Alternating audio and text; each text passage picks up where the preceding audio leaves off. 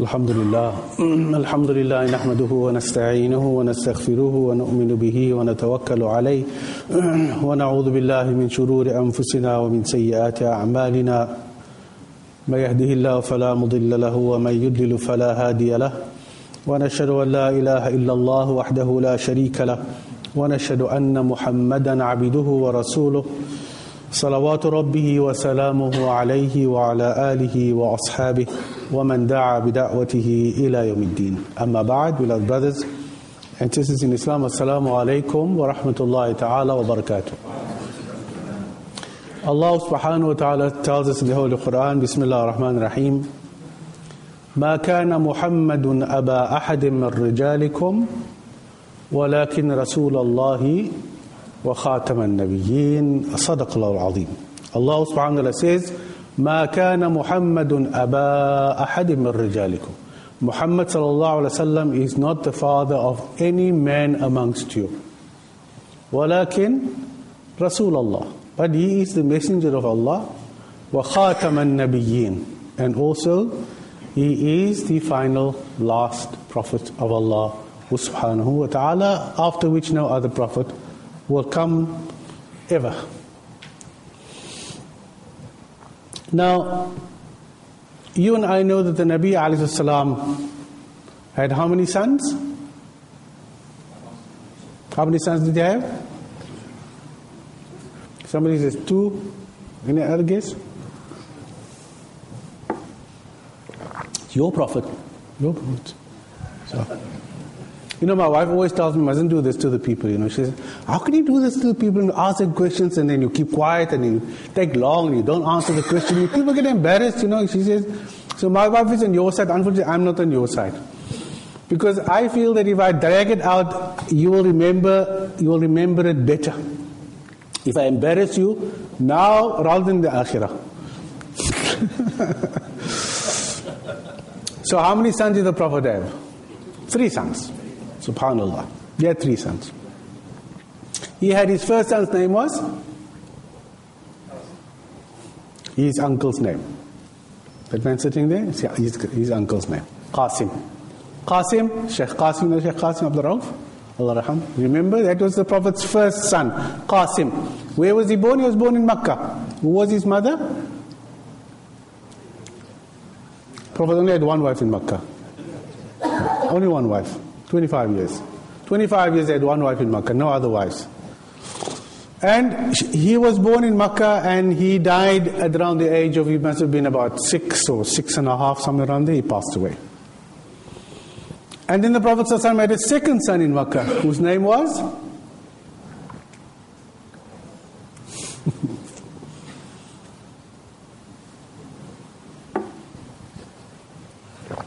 what is his name? I'm sure some of you has his name. What is his name? What is second son's name? My friend sitting there, he's got, he's got his name.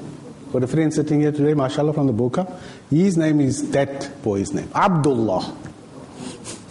Abdullah. Abdullah also passed away. SubhanAllah. He must have been about one and a half, two years old. He passed away. And of course, in the Prophet had the third son, which is the most famous of the three. He was born in Medina, and he was the son of Maria Qibtiyya, and his name was Ibrahim. So all three sons passed away. Can you imagine how, what a father must feel to lose three sons?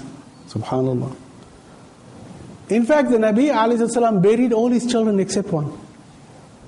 He buried all his children. I mean, sometimes we think, you know, we bury, bury our children. It's very, very sad. The Prophet the, the most beloved of Allah, ﷺ, had to bury all his daughters and all his sons, and only one was left, Fatima ta'ala She was the only one who survived him. He had to bury all his children. So you can imagine this is one of the trials and tribulations and tests which Allah subhanahu wa ta'ala given to his highest creation, his most beloved creation. Today we cry our hearts out when our mother dies or father dies. They meant to die before us. They're older than us. We meant to bury our parents. We're not meant to bury our children. We're meant to bury our parents. So imagine you lose all your children except one. Think how many children you have. Think you may have five children, four children, three children, six children. Imagine five of them had died, they only have one left. Subhanallah. So that was the first stage which Nabi Sallallahu had. And you know, at that time the Quraysh, this happened in first few years of the Prophet Nubuwa in his prophethood in Makkah. And the Quraysh used to use this against him. They used to run around Makkah and shout, La, Muhammad has got no offspring, he's got no sons. When he dies, nobody's going to take up the cudgels of his mission and everything is going to die, you know. And they used to call him Abtar. Abtar means a sonless person, person with no sons. No heritage. In other words, if he dies, shoop, everything is cut off. So Abu Abu Jahl and Abu Lahab, they used to they used to revel in this. Muhammad, don't worry about Muhammad. Don't worry about him. There's a man called Wa'il, particularly Al-As ibn Wa'il. When the Quraysh complained to him, as one of the leaders of Quraysh complained to him about Muhammad and his message, he said, don't worry about his message. His message will just die. When he dies, khalas, end of story, finish and clear. His message will be, will be over. So around about the fourth year of the Hijrah, of course it affected the Nabi as well. Because remember he was a struggling prophet. He was a poor, struggling prophet. He was poor in material means, he had nothing. He was an employee of his wife, worked for his wife. He didn't even have a business of his own. And Allah subhanahu wa ta'ala placed this great burden on him to convert the world to Islam. So when the Quraysh went on this rampage against him, for him not having any children, Allah subhanahu wa ta'ala revealed which verse of the Quran, which surah of the Quran. إنا أعطيناك الكوثر فصل لربك وانحر إن شانئك هو الأبتر سبحان الله Anas ibn Malik says in hadith reported by Imam Muslim, Anas ibn Malik says the Nabi Sallallahu was one day sitting with him in Makkah and the Nabi dozed off. And the Nabi woke up from dozing off and he was smiling. Like the full moon, his face was smiling. And they asked him, Ya Rasulullah, why are you smiling? He said, I'm smiling because Allah subhanahu wa ta'ala just revealed to me a surah which, what a beautiful, what a wonderful surah it says. And he says, the name of the surah is Al-Kawthar. And he read the surah, Inna a'tainaka al-Kawthar. فَصَلِّ لِرَبِّكَ وَانْحَرْ إِنَّ شَانِئَكَ هُوَ الْأَبْتَرُ And the Nabi Sallallahu said to the Sahaba, Do you know what's the meaning of Al-Kawthar? They said, Of course, Allah and His Prophet knows best.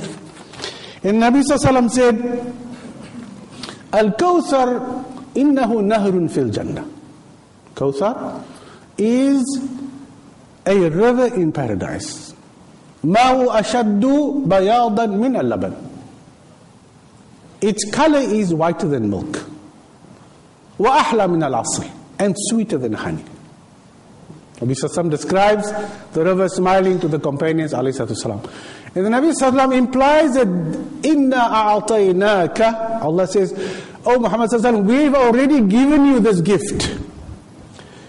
We're not giving you this gift because you are struggling now. We're not giving you this gift because people are accusing you of not having children and being childless and sonless and your message is going to die. Even before all this, I've already given to you a river in Jannah called Al Kawthar.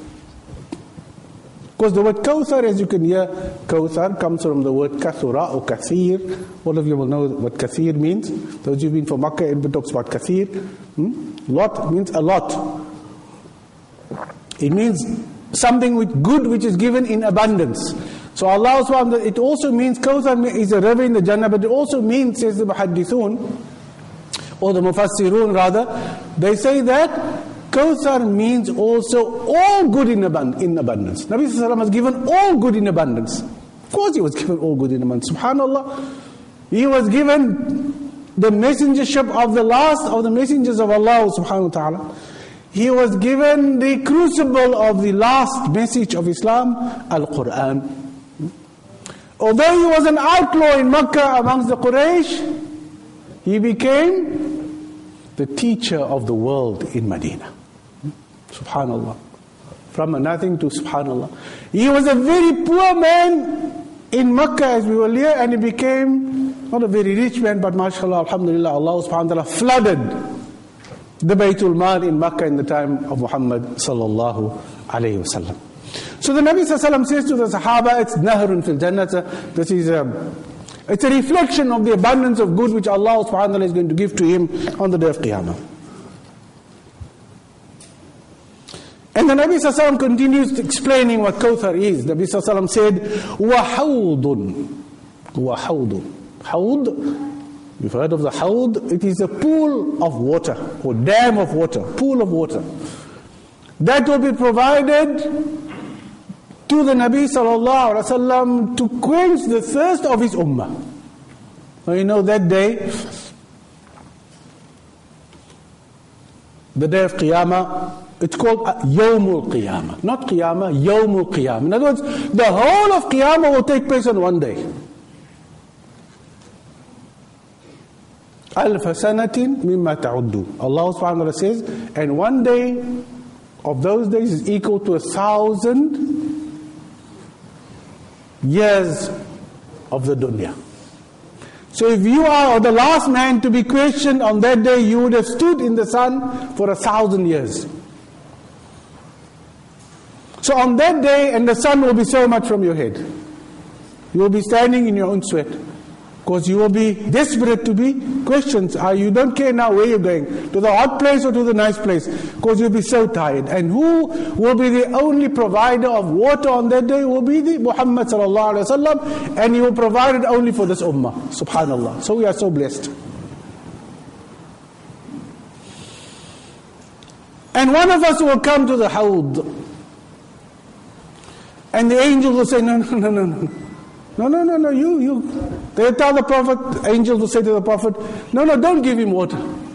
Don't give him water. And the Nabi Sallallahu says, But Ya Rab, Nabi will say, the Nabi Sallallahu will say to the angels, But oh, oh Lord, he will say, Rabbi, oh my Lord, why not? Innahu min ummati. He's one from, one, he's of my ummah.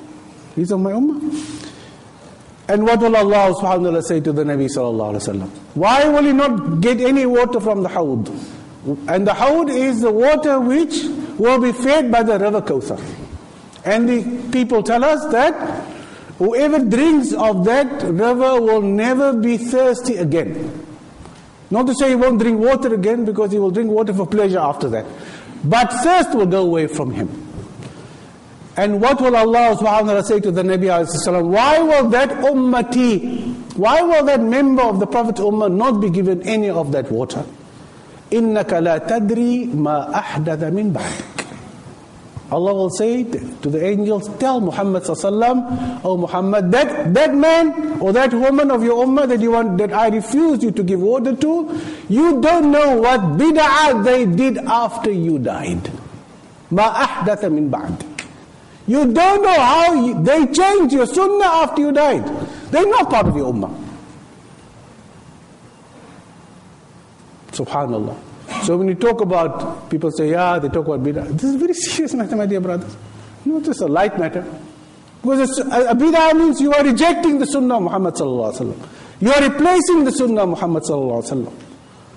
You are denying Muhammad sallallahu alaihi wasallam the status which Allah subhanahu wa ta'ala has given to him which is to bring to us the perfection of deen. To teach us the perfection of Allah subhanahu wa ta'ala and to bring us the perfect road to Allah subhanahu wa ta'ala.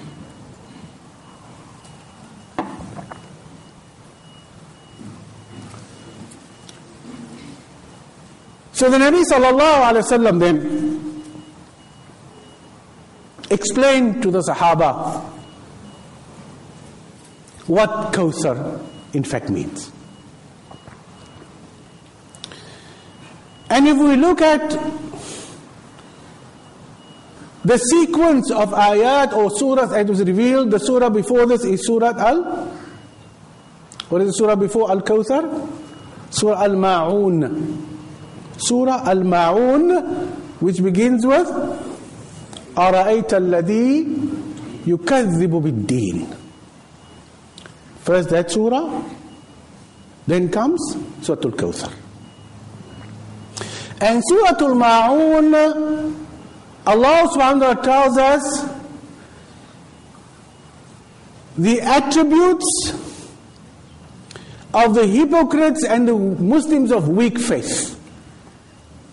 Allah gives us the qualities of the Muslims of weak faith and the hypocrites in Surah Al-Ma'un. أَرَأَيْتَ الَّذِي يُكَذِّبُ بِالدِّينِ Allah subhanahu wa ta'ala says, Do you see the people who deny the faith that Allah subhanahu wa ta'ala given to them? They deny the faith. In other words, what is inside doesn't come outside. And what is outside is not inside. So, what are the four things that we find in Surah Ma'un which characterizes the weak Muslim? فَذَلِكَ الَّذِي يَدُعُ الْيَتِيمِ That is the person who pushes away the orphan. And the orphan here is represents the poor, the downtrodden, the needy, the rejected, the, the marginalized in society. In other words, that person is not concerned with the orphan. ولا يحض على طعام المسكين and he doesn't involve himself or encourage the feeding of the poor why is this an excuse no you spoil them no you do this to them no to do that to them don't give them this and don't give them that don't answer the doorbell and when we do give what do we give We scratch in the fridge for the oldest food and we give it to them. And what do we do? Don't give them money, we also say. Don't give them money. Only give them food.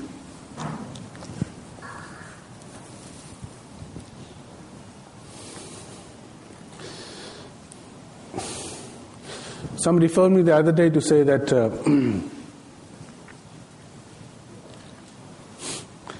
say that his daughter had baked, had a lot of cake made, and she was going to distribute this cake to orphanages and old age homes and so forth and so on. And the question he wanted to ask me was can these orphanages and old age homes also have non Muslims? Can this cake also be given to the non Muslims? Now, this doesn't need a fatwa from me or from. I anybody. Would anybody would have said, but it's got nothing to do with the religion of the person. You know, the cake, you, she can give it to everybody. But then he said something, he said, but it's a zakah. Subhanallah. How many years after the after the coming of Muhammad are we living in now? How many years exactly? How many? Thousand and how much? Thousand? 400? 1,400. 1,400. People still don't know how to give zakat. We, we, we, we. We, we, we, we will say, oh, we love the Prophet so much, subhanAllah. Sure, there's no other people who's ever loved him more than what we love him. But how much do we know of his deen? How much do we know what he did? We still don't know how to give zakah. We think we can convert zakah into bread and cakes and food. From where? From which prophet taught you that he made pots of food and gave people and said that's, that's zakah? From which Baitul Mal did he take the money and said, bake cake and give it to the people of Medina? Or make food parcels from the zakah and give it? You can't do that. Not allowed. Fitra, yes. Sadaqah, yes. You can make your own food. But zakah must be given in in the genus that you've received it in. So if people give you camels, you must give them camels. You can't say, well, this is a nice camel, I'm going to keep this camel, sell it and keep. No, no, no, no, no. The camel was brought to the Baytul Mal and somebody came and needed a camel, the Prophet gave him a camel. A man came and he needed money, he was given money. Prophet say, didn't say, well, you know, you look a bit dodgy. I'm not going to give you money. I'm going to give you here's a food parcel. No, no, no, no. When it comes to zakah, it must be given in the form it was given to you. Because people can give different forms of zakah. Why? Why can't you convert it? Because it's not your money. Not my money. Whose money is it? Allah subhanahu wa ta'ala's money. Doesn't belong to me. Once my date falls due for my two and a half percent, that money transfers into Allah's bank account. and as long as it is still in my bank account, I'm a thief. I'm stealing whose money? Allah subhanahu wa ta'ala's money. Until I give that money, I'm in big trouble. Big trouble, big, big trouble. I'm sitting with Allah's money in my bank account. Subhanallah. Imagine I spend it on things which I'm not supposed to spend it on. Imagine I make cake from it and give it away. I, I'm breaking all the rules. But I say I love Muhammad. So, Allah subhanahu wa ta'ala says, وَلَا يَحُدُّ عَلَىٰ طَعَامِ الْمِسْكِينِ And the second attribute of a bad, of a weak Muslim is that he doesn't encourage feeding of the poor. And number three, فَوَيْلٌ لِلْمُصَلِّينَ And woe to the people who make salah, says Allah subhanahu wa ta'ala. Third quality of a, of a weak Muslim is الَّذِينَ هُمْ عَنْ صَلَاتِهِمْ سَاهُونَ Those are sahun about their salah. What does sahun mean? Allah says those are sahun about their salah. Sahun means alladhina hum yura'un. Those who only make salah so other people can see them make salah. Abdullah ibn Abbas says that this means a person who only prays in public, when he has to pray at home, he doesn't pray. Only when it comes to the masjid he prays. If he has to get a salah at home, he doesn't pray. May Allah subhanahu wa ta'ala protect us from that. May Allah subhanahu wa ta'ala make that our salah, whether it be in public or at home, always be for the sake of Allah subhanahu wa ta'ala. May we try and achieve that, inshallah. May we make salah in public as we make salah in private. Not make long sujoods and rukus in public and in private we just about put our head on the ground. May we not make long du'as after salah in public and at home we just say, Wa alaikum salam, gone. May we make sunnah salah as we make it at home and make it in public. Not at home, we never make sunnah salah, but in public. Because why? If I walk out after the salah to the people say, you May Allah subhanahu give us inshallah that consciousness. وَيَمْنَعُونَ الْمَاعُونَ And the fourth sign of a weak Muslim is that he has no time to help his, his neighbor, his brother, his whoever may need his help. Somebody comes to you and says, lend me a hammer. And you say, no man, I don't have a hammer. Me, I've got three hammers. But your experience taught you that you give something to somebody, he never brings it back. So you don't trust anybody. You become a trustless person. But Allah subhanahu has given you three hammers. Allah didn't say, I'm only going to give him one hammer. I'm not going to allow him to have a second or third hammer. He must look after his own hammer. He's one hammer. No. But you say, no, I'm not going to lend him my spade or this or that because he's never going to bring it back. Ask him for it back. But also, we rather speak about it. But we won't say to the man, you know, brother, you lend my spade, please, can I have it back? We'll tell his brother, you know, I gave him a spade three years ago and he never brought it back to have something to say. Allah subhanahu wa ta'ala says, وَيَمْنَعُونَ الْمَاعُونَ We're not even prepared to help people. Somebody comes and asks for a cup of sugar or some salt to the neighbor or, or something and you say, no, you don't have. Why? Because your wife tells you, don't spoil them. And Allah spoils us 24-7. Allah spoils us 24-7. You got, you got sugar in your pot on the table and five kilos in the cupboard.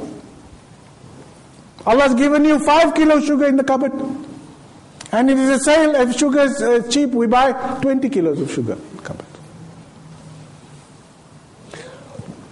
So these are the qualities that we should not have in ourselves. We should love to help the poor and the distressed. We should encourage people to give and to feed. We should make salah for the sake of Allah, not so that people can see us. And we should do the small things, help people with the small things that they need in life. These are the qualities which Allah tells us in Surah Al-Ma'un, which is the surah which we're talking about today, Surah Al-Kawthar. And in Surah Al-Kawthar, Allah subhanahu wa ta'ala gives us the corresponding four virtues that righteous believers have. Number one is because the word Kawthar not only means that which Allah gave to Muhammad in abundance, Kawthar also means a person who likes to give others in abundance. He's got a generous nature. He loves to give. And Allah says the first quality of a good believing Muslim is generosity. If you want to test your iman, then you should ask yourself, how generous am I?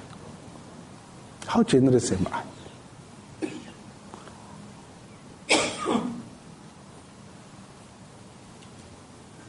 But you know what generosity means in Islam?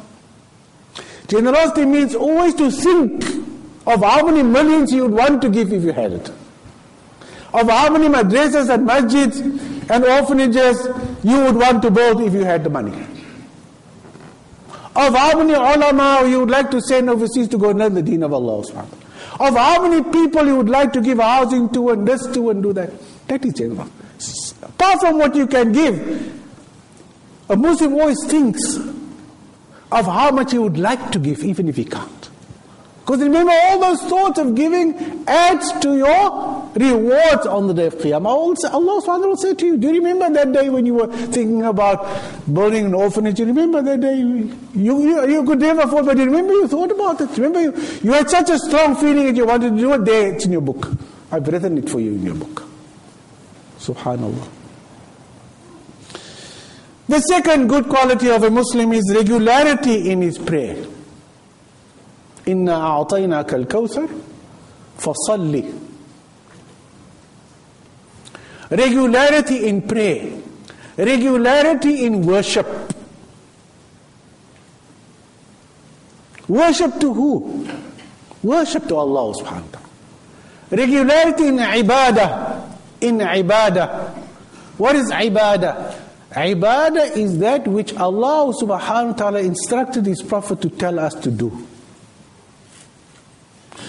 Therefore, ibadah cannot be invented by a Muslim or a saint or a prophet. Ibadah is worship of Allah. Allah gives the prescription and the program in the manner of worshipping Him. And that methodology is cast in stone. Why? Why? Because if it was left to other people to, to, to, to, to improve upon or to increase upon, everybody would have said, I want to include this in my ibadah, I want to include that in my ibadah, I want to do this for my ibadah. Allah subhanahu wa ta'ala says, فَصَلِّ What was the next word? فَصَلِّ لِرَبِّكَ the ibadah for your Lord, which comes from your Lord via Muhammad sallallahu alaihi wasallam. Not the invented ibadahs that we have. We spend more time on the invented ibadahs than on the ibadahs which Allah subhanahu wa ta'ala had given. And which will guarantee us paradise. And which is no burden on a Muslim. And we know that. Allah subhanahu wa ta'ala tells us, He will not burden us with anything that we can't bear.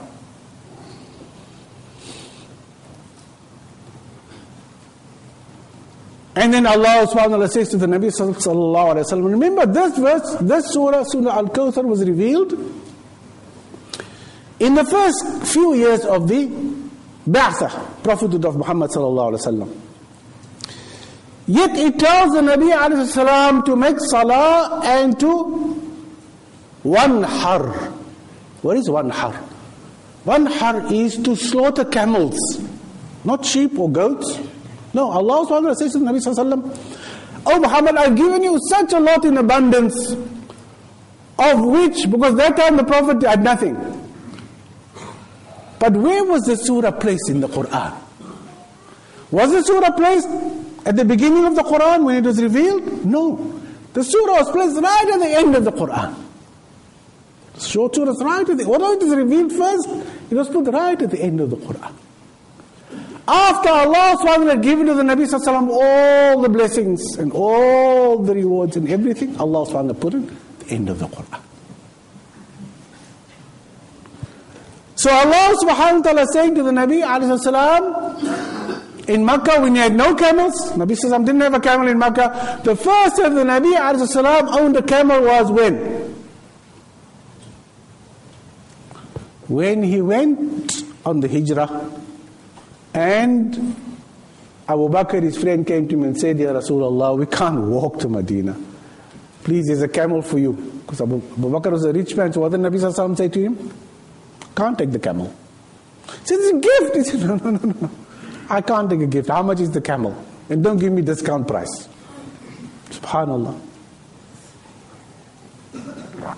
So they agreed on a price, and he gave the camel to the Nabi sallallahu alaihi wasallam, and that was Nabi sallallahu first camel that he had. And why did the Nabi sallallahu do that? Didn't want to take a gift. Nabi sallallahu said, Abu Bakr just says, You want the reward for this hijrah? I, want the, I also want the reward. And I don't want to ride on a gifted camel because that may reduce my reward by Allah subhanahu wa ta'ala. I want to have my own camel, and to pay for it. And that camel's name was Qaswa. But Allah subhanahu wa ta'ala tells him here, when he was poor, that he must slaughter camels. In other words, this is part of the miracle of the Quran that a day will come when he would have Lots of camels. And when did the Nabi have lots of camels? Where do we read about the amount of camels the Nabi had? When he went for Hajj, how many camels did he take with him? Of his own camels, how many? For slaughter, how many? 100 camels. 100 camels. And he slaughtered, how many did he slaughter with his own hand? How many? How many of the 100 camels did he slaughter with his own hand on Mina? 63. And what does that 63 tell us? That that was the number of years they would be, he would be alive on the dunya. And he gave the, the, the knife to who? To finish the hundred camels? Sayyidina Ali, karramallah wajha. Said to Ali, you finish. And they knew, Ali said he had, an, he had a premonition that this was going to be the last year of Muhammad sallallahu alaihi wasallam. Of course, Nabi sallallahu passed away just a few months after that. So this is part of the miracle of the Quran that it prophesied to the Sahaba and to the Nabi sallallahu at the time when they were all extremely poor. That a day will come when the coffers of Medina will be opened and Muhammad sallallahu was an outlaw in Makkah, would now become the universal teacher of the whole of the whole of mankind. And of course, Allah subhanahu wa ta'ala made him the most successful prophet ever. We know that man by the name of Hart, H A R T, he wrote a book of the hundred most, what's it, hundred most successful people, something like that? Hmm?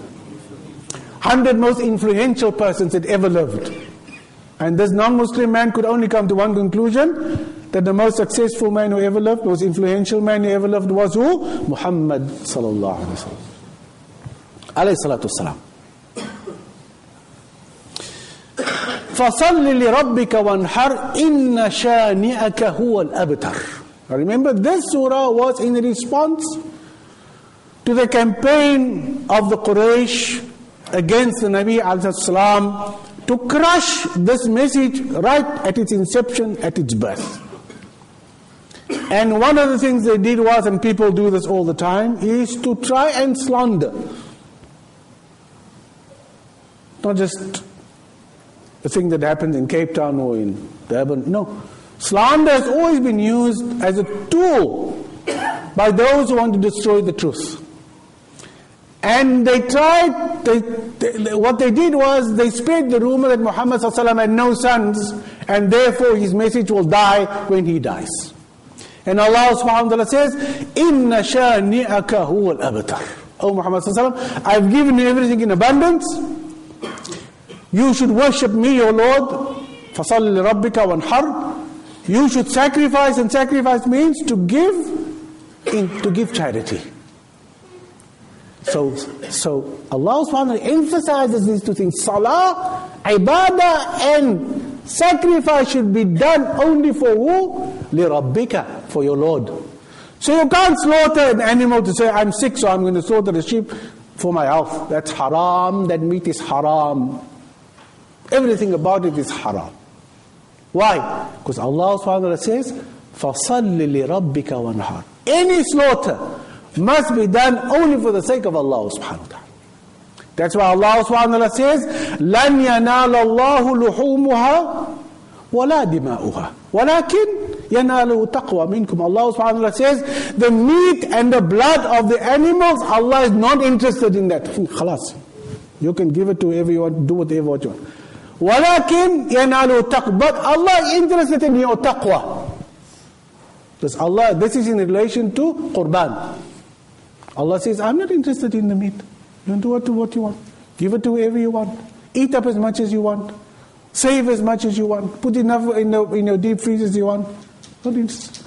I'm interested in why you're doing it. What is your niyyah, your sincerity? For the sake of Allah subhanahu wa ta'ala. فَصَلِّ لِرَبِّكَ وَانْحَرْ And pray and, and slaughter for your Lord Allah subhanahu wa ta'ala. And that was the response that Allah subhanahu wa ta'ala gave to the Quraysh when they tried to break down the message of Muhammad sallallahu alayhi wasallam. And these challenges that Nabi sallallahu made are the challenges which we have today. And the challenges which our children will have in the future. That there'll always be those who will try and break down the legacy of the Quran and the Sunnah of Muhammad sallallahu alayhi wasallam.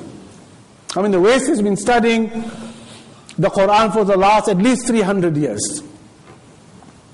Why 300 years? When I say study, I mean really study. Really, really study. First, they would learn Arabic in depth. Then they would learn the Quran in depth. Then they would learn the Hadith in depth. Why? Because colon, colon, colon, colon, colonialization started about at that time. They conquered Muslim lands and they had to know how to deal with Muslims. So they studied very well. And they didn't study it in order to, like the Quraysh didn't study in order to, to learn the deen, but to be able to, in their minds, find the faults in order to convince Muslims that what they have is not the truth from Allah subhanahu wa ta'ala. So you find that people have studied Harvard and Oxford and uh, Yale and all these Western universities. I mean, all these Western universities have faculties of Islamic studies. And I've met many people who studied at these universities. Not all of them, the exceptions. But most of them will tell you that within the first semester, you would lose your iman. That they're so good at what they do and what they teach. That within the first semester of you sitting there and doing Islam 101 or Hadith 101, they would break down your face. Let me give you an example.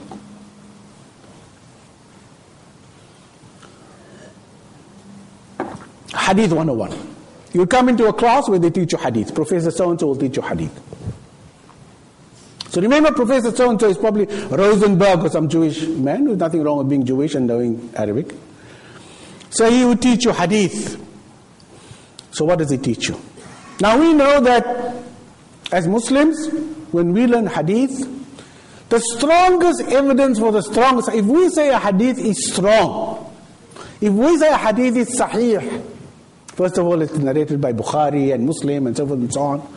But what are the, what, why do we say that a particular hadith is a hadith which is absolutely authentic? There's one test, one acid test. The people and the number of people who narrated the hadith. So if Omar and Abu Bakr and Uthman and Ali and Abu Huraira and all the great names people with impeccable character, people who never told lies in their life. So you have this chain, the solid iron chain. The Abu Bakr says, I heard this from Muhammad sallallahu alaihi wasallam. The first hadith in Bukhari, narrated by Umar ibn Khattab radiallahu ta'ala إنما الأعمال بالنيات that actions will be judged. This hadith is considered to be authentic, absolute of the most authentic hadith. Why? From the Prophet to who? Umar ibn al-Khattab. Who was Umar ibn al-Khattab? Prophet said he was a prophet after me, would have been Umar. So this teacher will say to them, you see, this is Bukhari. This Jewish teacher will say, non-Muslim. They will say, this is the sanad, this is the chain. And you know why this hadith is so sahih? Muslims have invented this chain. This chain, because how, how do people know about this chain? He says this chain, because they wanted this hadith to be accepted, they made this hadith, they made this chain consist of the most reliable people that Muslims know. So say, really? Is, is, is, words, reverse psychology. So you people accept that the chain is the thing. No, it's not the chain. It's, it's a hadith that the Muslims want. They want this hadith to be to be authentic. So what do they do? They invent this chain. You sit and think, oh, that, that sounds sounds likely because you know how do we know what these chains? Where do these chains come from? Because they don't teach you that. So this kind of onslaught, I mean, it's on a different level. And that is why it is so important for us that when we send our children to so called Western institutions of learning where they teach you Islam, that your son or daughter must have some foundation before he or she goes there. In a traditional setting, where the traditional science are being taught. So this onslaught started against the Quran and the Sunnah of Muhammad and it's carrying on. And it's not only being carried on by people at the non-Muslim institutions where they teach Islam, but people in our very own communities. And, I, and I've mentioned this before, and I mentioned it again, and I want to mention it again and again and again. That there are so many groups. There's a group of people in our community, you know them, some of you. They call themselves the Ahlul Quran. To them, they say only the Quran being the authentic book which everybody agrees upon, everything else is invalid. Meaning everything else, meaning what? Meaning the whole Sunnah of Muhammad they trash. These are Muslims. So people make salah five times a day. People read the Quran. Doctors, lawyers, engineers, you name them. Free thinkers. They'll argue a hole in the ground with you. People who trash all of this, can you believe it? In Cape Town, as I'm standing and talking to you, there are people here who trash the whole Sunnah without exclusions. Includes Bukhari, Muslim. They say the Sunnah is, there's no such thing.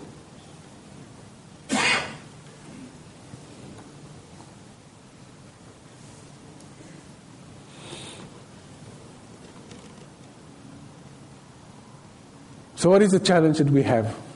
The challenge we have is to, to learn. Yet the saddest thing is that when the teachers are not teaching, when the teachers are not teaching, then the people want to learn. When I am, for example, as an example, I'm not saying I'm just an example, if I don't have a class, everybody sends me emails and everybody phones and everybody sends messages via this one and via? When is the class going to start? And when the class starts, then I look around and I say to myself, but I know those people who phoned me. I know those people who mailed me. But not a single one of them is here. Is the idea to, to tie me up into a lecture on a Sunday morning so that they can go somewhere else? Is there some conspiracy going on? Is it to keep me away from the beach on a Sunday morning so they maybe can be there? What is this a conspiracy? But it's not a joke. It's not a joke. Why it's not a joke? Because tomorrow I'm going to be dead. I'm going to die. Gone. Buried. And you'll say, oh, you know, him. Man. Hmm. Especially when it takes so long on a Friday. Now you've got somebody only does 10 minutes, you know. Maybe we should have appreciated him more. But when I go, it's not about me. People in my, it's like your doctor. There's one thing that you can't replace about a person, and that is the knowledge and experience that he has. Can't, can't replace that. Dies with the person. That's why the Nabi said, knowledge will not go away from this ummah. Quran is not going to disappear. You won't open the Quran one day and there's nothing written on the, in the Quran. Hadith, you'll open it and it'll be there. But nobody able to read it or understand it or, tell, or, or, or transfer it to you. Allah said He will refer, Nabi Sallallahu said Allah will remove the scholars of deen. So I always tell my students, you should learn, have many teachers. But when the teachers teach, you must be there. Because those teachers are not going to be there forever. They're going to go. And when they go, they take their knowledge with them. I mean, I, have, I had some great teachers in my life. Most of them have passed away, most of them are gone. Luckily, today we have YouTube and, you know, means of keeping the, the spirit alive, but it is your duty to seek knowledge, to make an effort to, to seek knowledge. And it doesn't matter whether you come here on a Sunday morning, that's not what I'm punting. I'm saying every one of you must have a good teacher to teach you. So that when your son or daughter comes in and says, you know, today I heard my teacher was telling me about the sanad of this hadith, Professor, Professor Rosenberg, whoever it may be, or I read this on the internet, and this is what they're saying, you should be able to respond to that. You shouldn't also say, really? Or they come and they say, you know, a hadith was only, they only started writing down hadith 200 years after the death of the Nabi. You know this argument? I can't go into all these arguments, but this is what they say. If you go to any university, any the first thing will say to you, oh, you're talking about traditions of your Prophet? Do you know the traditions of the Prophet was written, started, they started writing it down 200 years after the death of your Prophet. In other words, what happened in the 200 year gap? All hadith were manufactured. But that's a lie. And you can only know the substance of that lie when you learn. Otherwise, you won't know. People will come to you and they'll say to you, and it's a fact, historical fact.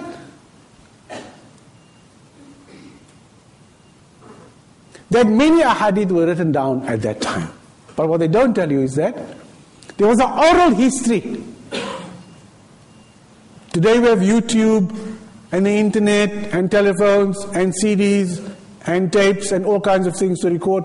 That time recordings were made by parents, passed on from father to son, from teacher to student, and so forth and so on. And because of the love for the Nabi sallallahu alaihi wasallam and the respect for the Nabi sallallahu alaihi wasallam and the fear of Allah subhanahu wa taala, whatever they heard, they faithfully recorded as it was given to them by the person who taught them. So may Allah subhanahu wa ta'ala give inshallah that we